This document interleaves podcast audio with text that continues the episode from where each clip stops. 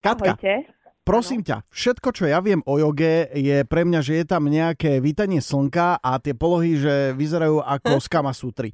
A tým pádom som skončil. Uved nás trochu do obrazu, čo vlastne yoga je.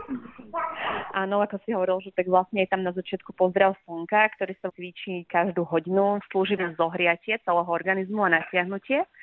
A vlastne áno, aj v rámci hodiny sú jednotlivé pozície. V joge sa to hovorí, že asány.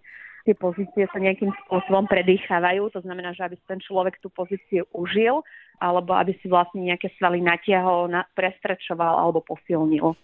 Je to určené pre všetkých, není to len určitá skupina ľudí. Uh-huh. Joge sa môžu, môže venovať ktokoľvek, od narodenia až do staroby, dá sa povedať. Mm-hmm. No, ja sa musím priznať, že Katka je teda moja inštruktorka jogy a keď som pred rokom a pol k nej prvýkrát prišla na hodinu, tak som myslela, že tam zomriem po tej hodine, pretože tie pozície e, vyzerajú veľmi jednoducho, ale problém je v tom, že vlastne e, ak človek robí správne tie pozície a vlastne v nich vydrží, ak nám Katka hovorí vždy, že užite si tú pozíciu, tak vtedy plačeme.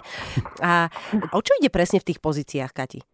Tých pozíciách ide vlastne o to, aby ten človek sa cítil príjemne v tej pozícii. To znamená, že yoga nejde cez bolesť, aby ste tam nič necítili, žiadnu bolesť. To znamená, že na každej hodine rozprávam a ty to poznáš, že vlastne idete do tej pozície alebo do toho rozsahu, či už keď máte s rozkročmi, že aby vás to nebolo v rámci tých určitých 5 nádychov alebo 5 výdychov a vlastne sa snažíme v tej joge, aby ten dých bol pravidelný, príjemný, aby sa nezrýchloval, lebo strašne dobre to pôsobí vlastne na dýchacie cesty a vlastne ľudia sa učia dýchať a tým pádom vlastne predchádzajú rôznym alergiám alebo prípadne aj astmám. A prečo sa hovorí, že tá joga pomáha vlastne aj k takomu nejakému balansovaniu toho organizmu? Akože v čom to je? Je to v tom dýchu?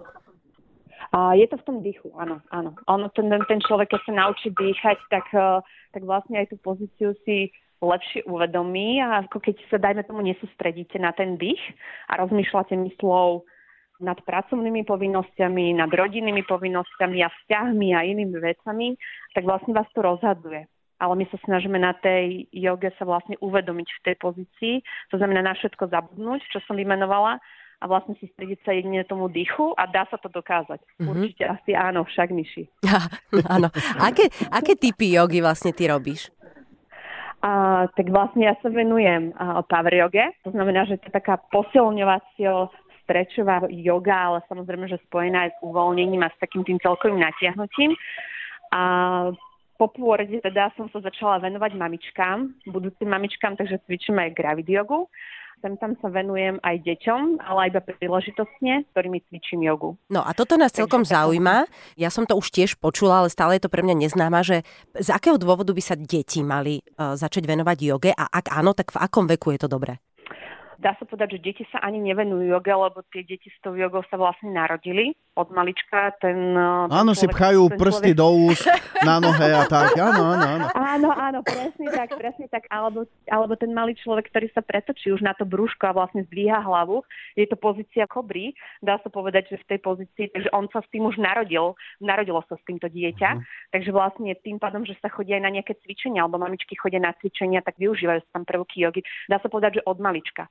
Ale ja napríklad cvičím s deťmi, ktoré sú už také sústredenejšie, to znamená, že od takého asi 5. veku, alebo aj troška staršie.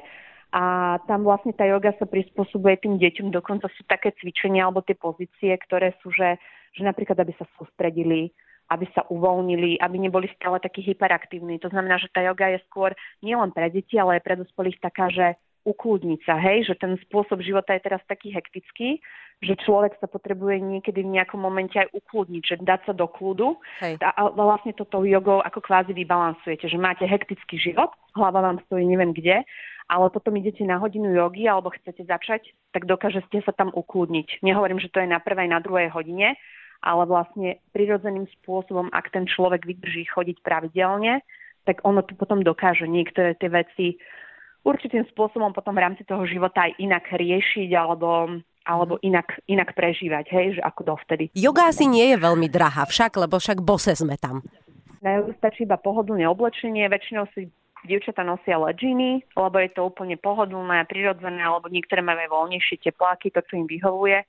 Nejaké tričko a hlavne podložku a nepotrebujete tenisky, ponožky, nič. Proste je to lacné cvičenie, hej? Ja si dávam týmto záväzok, že raz uh, prídem na nejakú hodinu vyskúšať tú jogu, lebo už roky len tak o nej počúvam a ešte som nikdy k nej nejak nepričuchol, takže dávam si záväzok týmto V tomto prípade verejne. je jasné, aká je motivácia. Sú to presne tie legíny, ktoré si spomínala a natiahnuté trička na pekných nemoletných ženách. To je motivácia Majka, ale nevadí, aj keď je toto motivácia, my ťa veľmi radi privítame. Ďakujem veľmi. Áno, určite áno, môžeš prísť. My sa potešíme akýkoľvek mužského pokolenia. Toto bola Katka Hanáková, inštruktorka jogy. Ty tam máš už svojho malého alebo malú? Malú. Malú. Joginku. Malú, malú joginku. joginku uh, tak uh, ďakujem veľmi pekne za všetky tieto info a tebe aj uh, tej malej a budúcej pokračovateľke rodu želáme krásny víkend. Ahoj. Ďakujem veľmi pekne, čaute. Ahoj.